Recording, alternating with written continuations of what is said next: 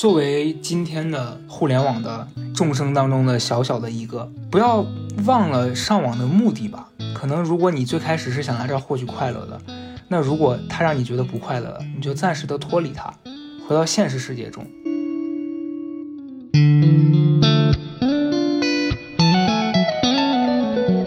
你作为一个大 V，你作为一个名人，他就会用这种东西来打你。你这个时候你是所谓的公众人物，你是所谓的网红，你就是一个只能活该被他钉在那儿打的一个这样一个存在。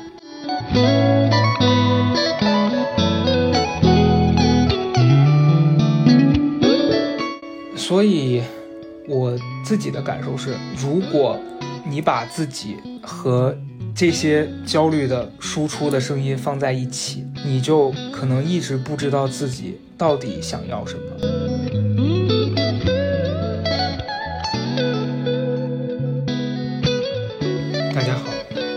这周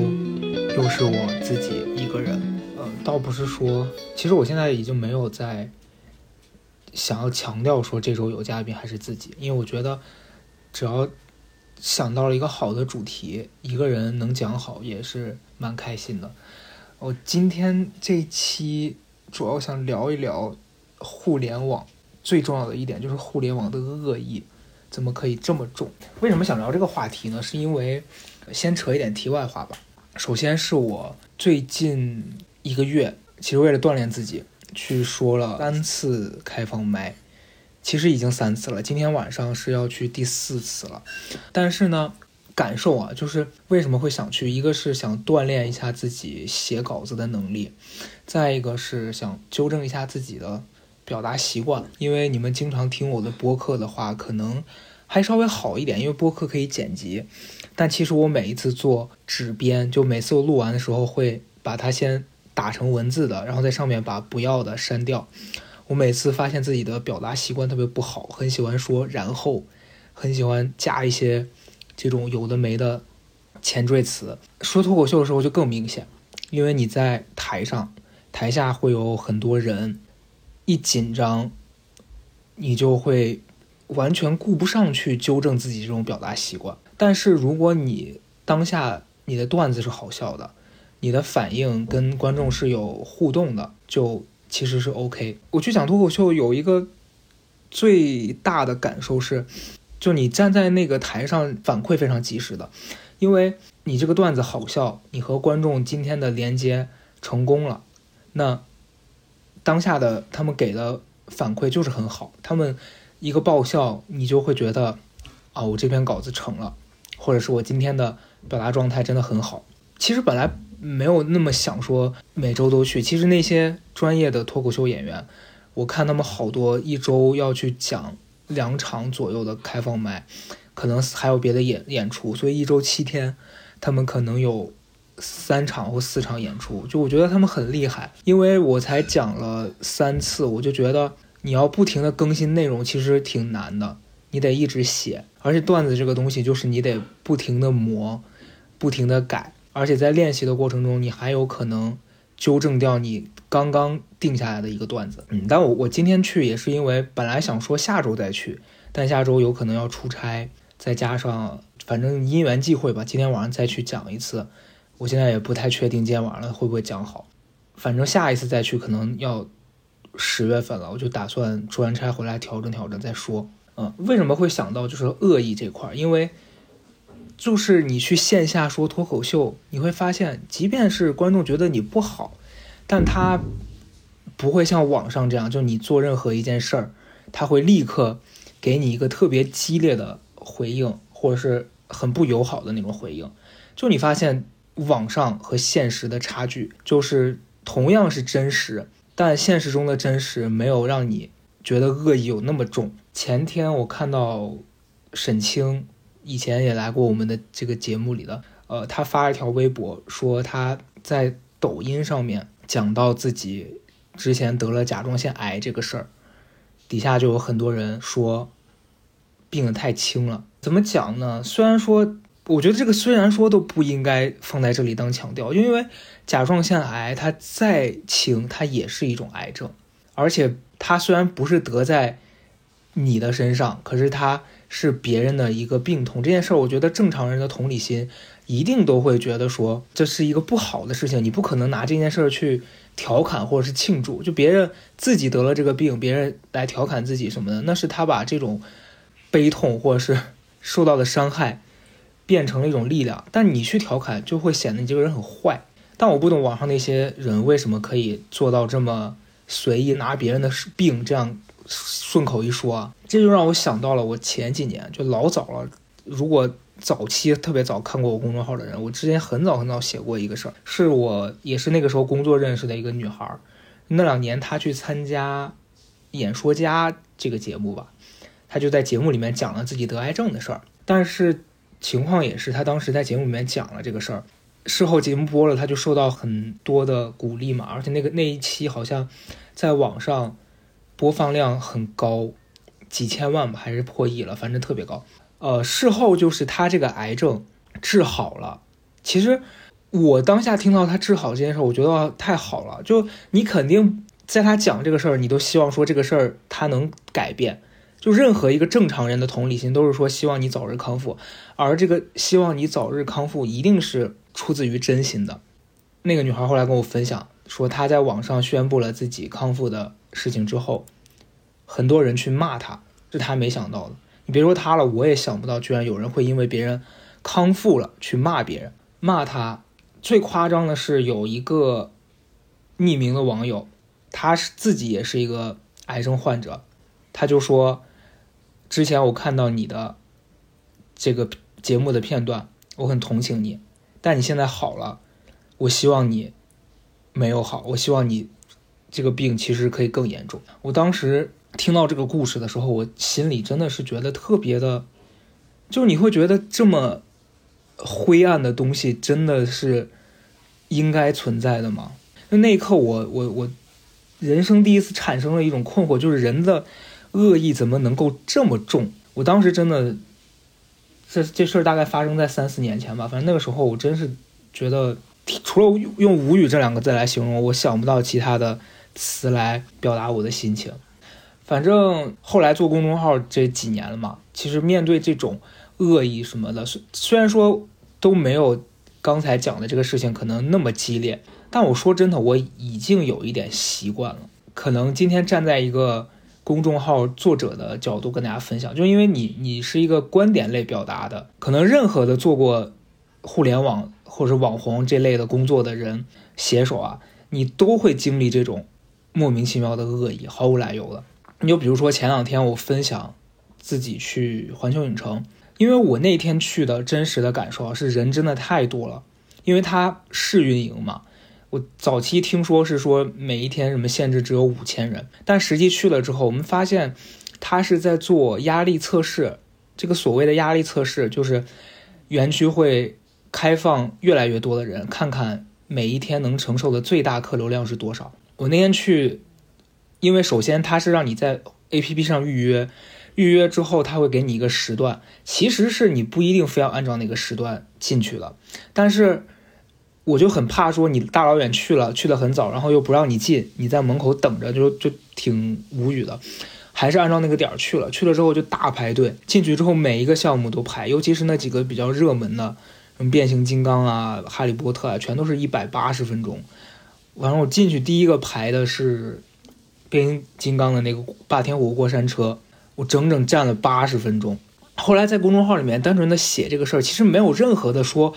环境影城不好的意思，只是想跟大家说，可能最近去这儿不是一个很好的选择。但是你写文字和你在播客里面的表达，肯定是文字。看起来可能更没有感情，或者是说你用了一些比较激烈的词，大家就会觉得说你好像在 diss 或怎么样。但是其实真的没有任何的恶意，而且也也没有特别指向说这个地方是垃圾或怎么样，只是说建议大家不要去。然后讲了我遇到了几个事儿。那天就有一条评论，你们现在去看应该还能看得到，底下就有有一个人特别激烈的回了几条长的。第一，我当天也去了，根本没有你说的这么严重。啊，第二，你自己觉得必须按照那个时间是你的问题。然后什么？第三，你这篇文章写的就是什么很烂。虽然我不知道什么时候关注的你，但是我今天看了这一篇，觉得就是很烂，什么垃圾，说什么你像憋着屎一样。就，我就觉得我不能理解他看了一篇怎么能气成这样？就是你是入股了吗？环球影城，还是你是老板？我真的当时就我也很生气，我就直接在底下说：“我说我告诉你，这句话很刻薄啊，但是实实实事求是，我当时就说：我说你确实是不用排队，你将来排焚化炉的时候也不用排，因为没有人想跟你挨在一起，死了都不想跟你挨在一起，就是很生气。虽然说这句话确实很刻薄，然后后来也有也有几个。”读者说你怎么这么恶毒什么什么的，但我当时是真的是被这种人气到了，就你不喜欢就不喜欢，就说什么别人憋着屎。我想说，啊，算了，就就不再做过多的刻薄攻击了。反正我这个恶毒啊、刻薄啊、毒舌这个关键词，在那些认为你是这样的人的心里，你不可能改得掉了。反正我觉得我做播客最常听到的一个评论是，好多人说啊，原来你是这样的。就他们会觉得以前看文字的时候的那个你和在播客里面的这个你是不一样的。我也不想做过多的解释。我觉得可能就愿意静下心来听你花时间听你讲这些东西的人，他是能听进去你在说什么的。反正我觉得。大家在一起都是缘分，就是他会因为喜欢你，愿意去了解你，那这是很值得感恩的事情。那很多人可能就是因为一些哗众取宠的东西关注你的，他注定也就留不久。所以，我我不会去强求这个事儿。言归正传，就是环球影城这个事儿之后呢，我就回想了一下，很长一段时间，公众号里面每每一篇基本上都会有人骂你，骂你的理由五花八门，比如说啊，最多的是说觉得你蹭热度。我觉得说蹭热度是我听的最多的，就是说你现在一点个性都没有啊，公众号只写一些什么热点话题，嚼别人嚼过的馍什么这种。但我我认真的跟大家分享一下我的心得啊，就公众号写热点事件这件事儿，我觉得是这个媒体它承载的一部分的作用。就是我也不想写，就如果我是那种纯靠自己做内容就能。吸引所有人来阅读了，我也很开心。可是我的能力确实不够嘛。那那有时候你为了靠它有一些盈利收入，你当然希望更多人点开这个东西。那那可能就会有客户相应的来投这个东西。那我一部分重要的收入还是主要来自于这里的，所以没办法，就是他是在两者之间做出的取舍。我也可以说，我选择当一个很有个性的，我只写自己感兴趣的。你们爱怎么看，你们阅读量怎么样，我不 care。但是，可能我就是退让了。然后还有一部分人，他单纯的就是说，觉得说你你什么很恶毒这件事儿，是我真的觉得很难。就是以前做这个号的时候，这是你的一个标签，大家觉得你表达很犀利，很有态度。后期其实如果有一直在看我这个号的人，会发现已经收敛很多，因为人是变化的。你以前用那种激烈的方式表达，可能是因为你真的觉得那样很酷，但时间久了，你不想那样做了。你觉得你不是那样想的，所以你不会说为了保持这个风格，强迫自己用这种方式去输出。但人的接受程度是不一样的，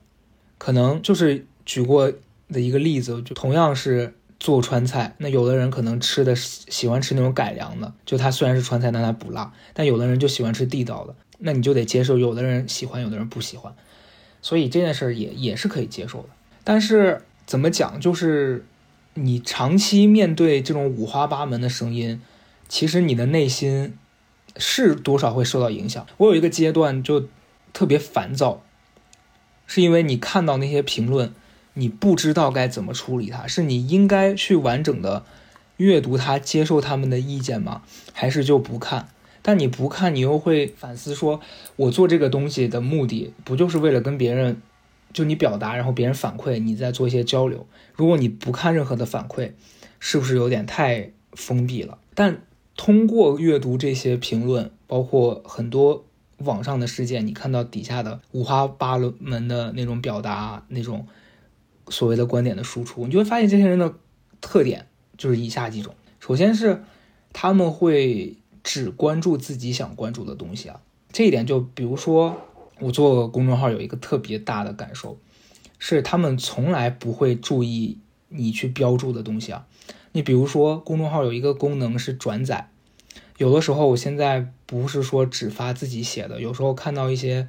写的好的，或者是针对一些热点事件，它的表达已经很完整了，我就觉得这篇稿子我可以直接转过来。他跟我说了一样的意见，我没必要再写了。公众号是在开头的部分，它就会有一个 title，就写说本文转自某某某公众号，作者谁谁谁。可是我转载了三次之后，我发现大部分人都没有在意那个是转载的还是你写的，他们会默认这就是你写的。虽然他在开头的第一排，但是没有人看。底下讨论最多的都是说啊，怎么有一篇跟你这个一样？你是不是抄袭的？或者是说，呃，什么啊？有一个人转载了你的这篇文章，但没标注你的名字。反正一开始我还会挨个解释，但后来我就累了，我觉得就怎怎么搞呢？这个事儿真让人头大。再一个就是第二种是喜欢在评论区里面跟你辩论的。就他的观点其实非常的偏激，但他认为自己是角度新奇，就他一定要选一个非常陡峭的角度站在你的对立面，去证明自己观点是鲜明的，而且他还会说：“我就是为了跟你讨论一下。”实际上他不是讨论，他就是想跟你辩论，因为辩论是要战胜你的，但讨论是大家可能交流达成共识，但他不想跟你达成共识，他只想战胜你。然后第三种是特别双标。他如果说了一个什么被你指出明显的错误了，他就会说啊，那我说的不对是 OK，但是你为什么跟我计较呢？你作为一个大 V，你作为一个名人，他就会用这种东西来打你。你这个时候你是所谓的公众人物，你是所谓的网红，你就是一个只能活该被他钉在那儿打的一个这样一个存在。然后最后一种就是单纯的贱人，就是真实的贱人，他就是为了个恶心你，而且还觉得自己很 real。反正我见过很多这种在评论里说什么。啊，我觉得你很 low，然后说一些对你的人身攻击，什么你很丑，甚至在底下说什么啊，怪不得你现在发展成这样子了，什么垃圾这种的。一般碰到这种人呢，我都会直接给他拉黑了。就是早期可能还会跟他进行一些对骂，但是现后来我就觉得没有意义，因为这些人呢，就你骂他干嘛呢？就真的是多了之后就觉得很恶心，反正。在这儿我就要吐槽一点公众号的设计了，我觉得对创作者真的非常的不友好。他有一个设计是，网友骂了你，取关你之后，你就不能再回复了。所以经常有一种你被别人骂了，但你不能回嘴，好气人啊！就就为什么他骂我，我还只能忍着，因为我是所谓的大 V 嘛，就很气人。我早期看到这种，我真的气得要死，但现在我已经无就是无感了。他如果骂完我，他取关了，我觉得 OK，你走吧，反正这种人。还有一种就是这种人，我一定要在这强调一下，是我最无语的，就是一定要过来跟你说取关了，取关了，你取关就取关，你你跟我说是怎么希望我哭着求你留下来吗？我真的无语。反正基本上，我觉得这几种人是我最常最常见到的。其实我现在能拿出来讲，证明我对他们。可能有一点在意吧，但是我已经没有那么在意了，因为你你会发现你是改变不了这些人的，而且这一批人可能不这样了，会出现一批新的像他们这么做的人。怎么说呢？可能任何的做跟这个工作相关的都会经历这一切吧。所以我时常在想，到底是为什么呢？就为什么互联网变得更方便了，大家没有因为这件事儿变得更和谐了？就我前一段时间听说，说互联网的社交属性变得越强，你就会发现这些人在现实生活中的社交属性越差劲。好像很多人有那种人格分裂，其实不是人格分裂，就是他在线上跟线下是两种人格。我就见过这种同事，在网上极度活泼，然后到了现实中不太会跟大家打交道。所以我在想，为什么互联网变得这么方便，但是人好像因为它更焦虑了？其实我觉得有一点是，可能因为所谓的这种方便，会让你也更方便拿自己去跟别人做比较了。就我跟大家分享一个最近自己生活里面的小例子，今年在北京看房子嘛，虽然说买不起，但是就是想说以后如果有条件了，先了解着，然后陪一个。朋友，就我这个朋友之前跟我是同一个时段做的这个决定开始看，我俩上半年去东坝那边看过，我之前还在这里面讲了，就是说那个地方看国贸，跟在地球上看，呃，跟在月球上看地球上的长城是一样的。后来他在那个之后就还是不停的看，我就没怎么看了，因为确实没有那么多钱。结果前几天吧，我朋友就跟我说他在我们现在住的地方的附近的一个小区看几个房子。那天我就陪他去，去了那个房子之后，他。我发现那个房子实际状况还挺糟糕的，就特别可怕。你买了这个房子，一定是要大装修的。房东说那个房子从零一年到现在，就是他们一直自住，但是确实是也没怎么花过心思去装它。结果，即便那么差的房子，第二天就没了，我朋友就没买到。结果他当天下班就又继续去看，第二天看完，第三天就付了。定金签了合同了。实话说，就是这件事让我当天有一点焦虑。就那个焦虑来自于别人跟你一起做了这个决定，但是别人实践比你快的多得多。嗯，其实是因为他的家里人给他了一些帮助嘛。但其实我在想，就我的那种心理是为什么会觉得焦虑？就是我会一度觉得，为什么别人有这种条件，但你自己没有？就。这种心态放在互联网上就是很常见。我举这个例子只是说，就是我拿自己的这个经历去，同时带入很多别的事情，你会发现就是这样。你比如说我的工作性质是不用上班，那很多上班的人可能看到我就觉得啊好羡慕，你怎么时间那么自由？比如说我可能有的时候一些工作会相对轻相对轻松。别人就会觉得说啊，你看你又不用坐班，一天不用八个小时，然后你还挣到的钱比我们多，你在某一些地方是能比一些人强的，但是有另外一些人他会比你强更多。可是人就是会不停的去拿自己的这个弱项去对比别人比自己强的一点。可是我会发现，即便是我拥有这些所谓的不用坐班，所谓的赚的比。一般坐班的人钱稍微多一点的这种条件，我跟那些能够一下子实现自己的目标的愿望的人还是差很多。但这种焦虑是无法克服的。我发现你你永远这样的事儿是无穷无尽的，你永远是无法让自己接受说，哎，人生就是这样。所以那天经历完这个事儿，我就在想，人家可以直接买，但是我现在离他的这个阶段，就是我还得不停的继续攒钱。也不知道攒到哪一年才是个头。第二个是这周昨天晚上，iPhone 开新的发布会了嘛？我今天一睁眼，下意识的就拿手机去搜它的更新状况，然后我就发现，其实它跟前一段时间网上传出来那些爆料基本上就一样，没有什么太大的差别。好多人会因为苹果这个更新，就就每一年其实大家都在吐槽说。iPhone 的更新是挤牙膏式更新，就是所谓的 iPhone 党和安卓党之间的 battle，也是因为安卓一部分用户觉得说 iPhone 更新的这些东西就全都是我们玩剩下的，然后 iPhone 跟用户跟别人吵说啊我们更稳定，就是哎很很烦很吵。就我当时的感受啊，就是觉得这种更新特别像现在生活当中大家强调的那种我们要什么提升自己。啊，我们要改头换面，用一种全新的生活方式。就是口号听起来都很好听，就像 iPhone 每每年更新，它的那个苹果官网都会挂出一个 title，什么什么历年最强，什么 iPhone iPhone 史上的巅峰，但它每年都是巅峰，就你你永远要赶赶上这个巅峰。那其实你实际的体验，如果你不差钱，那就无所谓。但如果是很多人真的没有那么多预算，然后费尽头脑去抢，去去花了。钱去分期几十个月买这个东西，就发现实际用起来好像没有太大差别，这是我之前一年在倒腾手机上的感受啊。然后我就会在想说，你比如说它它的一些细节，说什么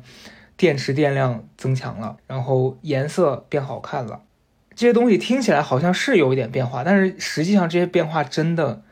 有。好到说让你觉得完全不一样了吧？好像没有，所以就是人跟这些东西是一样的。我觉得大家之所以能被这些东西给指引着，说我要花钱去改变它，就跟很多生活中的人就告诉你说啊，你自己要提升，然后我我生活要有品质是一样的。就这些东西，它听起来好像是觉得做了实际的改变，实际上这个改变有吗？有，可是真的不大。所以我自己的感受是，如果你把自己和这些焦虑的输出的声音放在一起，你就可能一直不知道自己到底想要什么。我觉得人的一生，或者是某一个阶段，你真的太容易被这些嘈杂的东西给影响到了。尤其是当你自己这段时间能量很弱的时候，当你自己现在阶段没有一个目标，你特别容易被这些影响。我这周像昨天嘛，我昨天在写今天晚上开放麦的那个稿子。就写着写着，前半部分很兴奋，我觉得说啊，这段可以炸，这块很好笑。突然写完了，我发现好像整篇稿子中间差一点，就这块，它在最高潮这个部分的这个笑点没有顶上去，而且这篇好像我觉得纯搞笑，就是会差一点东西。就是你希望自己的这个整一段整段的这个表达里面是有一个观点的，虽然说不是说像奇葩说一样就要有一个价值，但你。至少是有主题的，而不是说我就是说了一堆疯话，然后来博大家一笑。那会儿写不出来，想不到，我就特别焦虑。又想到这周播客还没录，以及我未来周末那天可能要出差，我一想到要出差，狗又要寄养，而且我不知道要去几天。就当你面对一系列你无法预测的事情的时候，你的那个焦虑是会达到一个巅峰的。我昨天那会儿真的好崩溃，心情很差。后来晚上，我就坐在我家客厅的沙发上，抱着我的电脑，在那边一段一段的改，呃，改到实在是改不下去的时候，我就把它发给了一个朋友，我说你帮我看一下，